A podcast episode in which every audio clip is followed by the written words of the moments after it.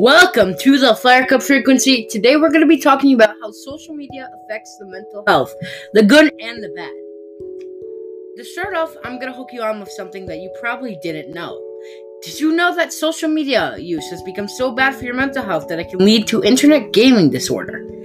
The Psychiatric Association recommended adding this new disorder because it's often affected in young people.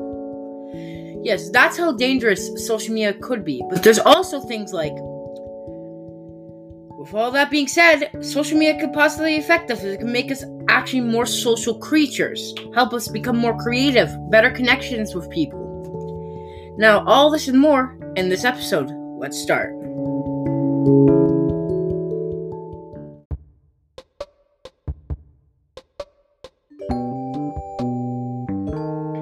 Welcome back to the Fire Cup Frequency. I'm your host, Christian Firecup, and let's get into it.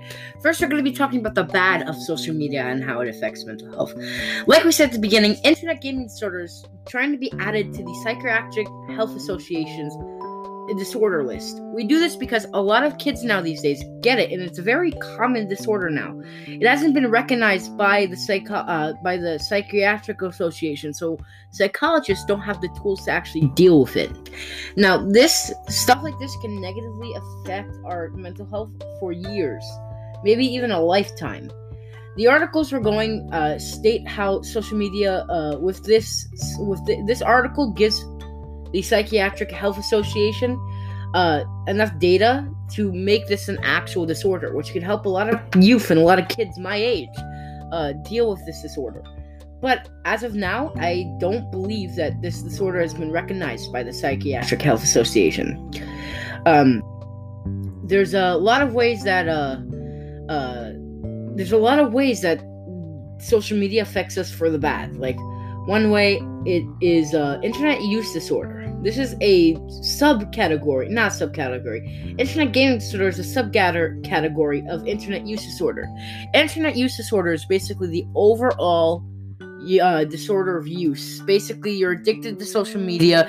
You need to be on it 24/7. You're checking. You're making sure everyone likes you. You're trying to have an amazing online persona. Now, this doesn't seem bad until you actually see what it does to people. If they're not on social media, if they don't have their phone, or if they're getting bad things, right? Then the problem is that they're super, super addicted. But this can also be positively balanced with the good of social media.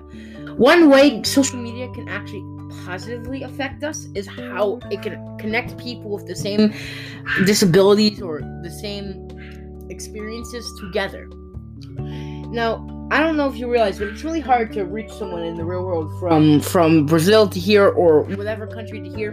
But with social media, people who have mental disorders or anxiety or stuff like that can connect with people and relate to them. If they relate to them, it helps them cope with all this stuff better. Now, coping is one of the ways that these side effects that come from these disorders and anxiety can calm down a bit. Because if you can cope, if you can talk to people, you can get a control over yourself when stuff like that is happening.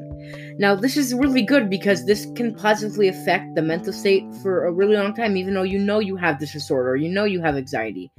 Another way it can actually help us, social media, is how creative you be. I don't know if everyone listening to this knows, but there's this thing called YouTube. YouTube is a very great platform to release content and learn things about anything. I use it all the time. Now, what people like to do if they do get into social media is they like to create YouTube videos. They like to, be creative. And at first, they're just going to upload random stuff. But once they start taking it seriously, their passion, their drive, their creativity can run rampant, which is absolutely incredible if you really think about it. Now, with this, it actually helps people develop a more creative state of mind. Like, one thing that YouTube creator did was it had a mini game inside of YouTube where, it put you in a first-person perspective, and it told you to follow it, and you'd pick other videos that come up on the screen after the first video's over, and you'd select things like that. That is super creative. Not even TV does that. Netflix has done something like that now, but not to the extent that this YouTuber did it.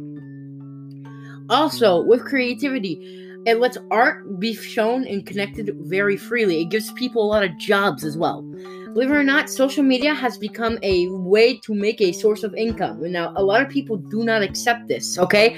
Not me included, I accept this. But a lot of people do not accept this because they're like, oh, that's not a real job. All you do is sit in front of a computer and, you know, do stuff.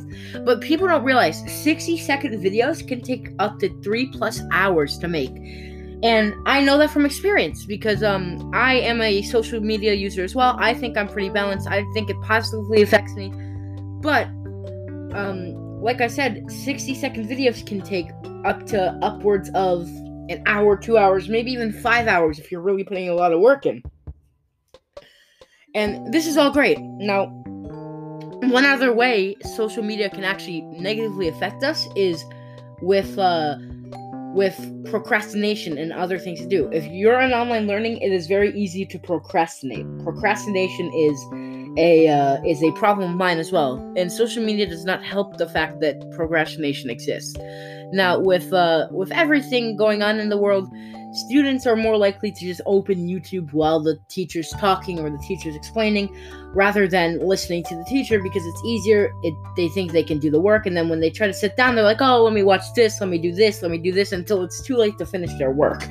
Now, I'm trying to get better at this because this is one way social media negatively affects me, but I am getting better. I am starting to make up a lot of my work. I am starting to get better at, you know, balancing out the key facts of, you know, I need to get the work done, but I also want to post on social media, if that makes sense. What I'm trying to say is social media can affect us in two different ways, but the question that people try to answer if social media is good or bad can't really be answered, because if it could be answered, then there'd be a specific prohibition or a more push towards social media.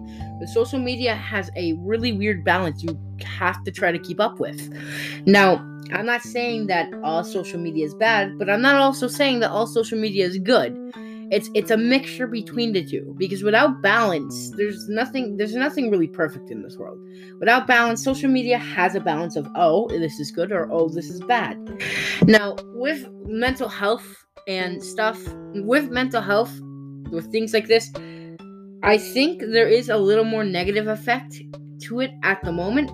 But it's also being used, social media is also being used to encourage people to stop vaping, to stop smoking, to stop doing things, and it's used to encourage people that are going through tough times.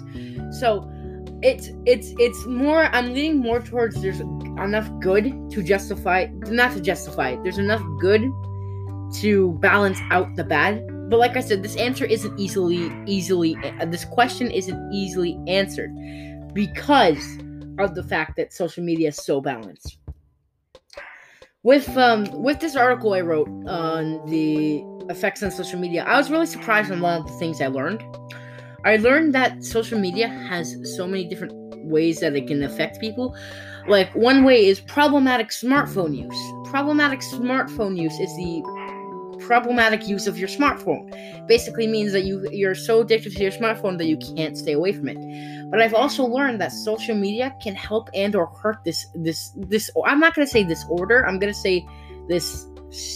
I don't know how I would put this, but it really does help it really does hurt and or help this. Like, one thing that this can PSU can lead to is problematic smartphone use can lead to is social media addiction, like the first one, or internet use disorder.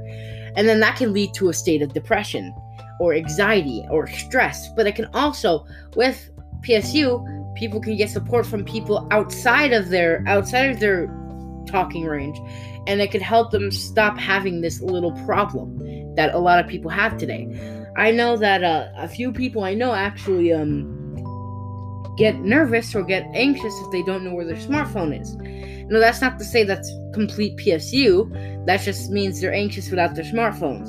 And the same can be said to PSU. Some people who have PSU get very anxious or nervous about their smartphones because if they don't have it, they feel lost, they feel anxiety, they feel stressed, they feel depressed, and all that bottles up into one quick reaction.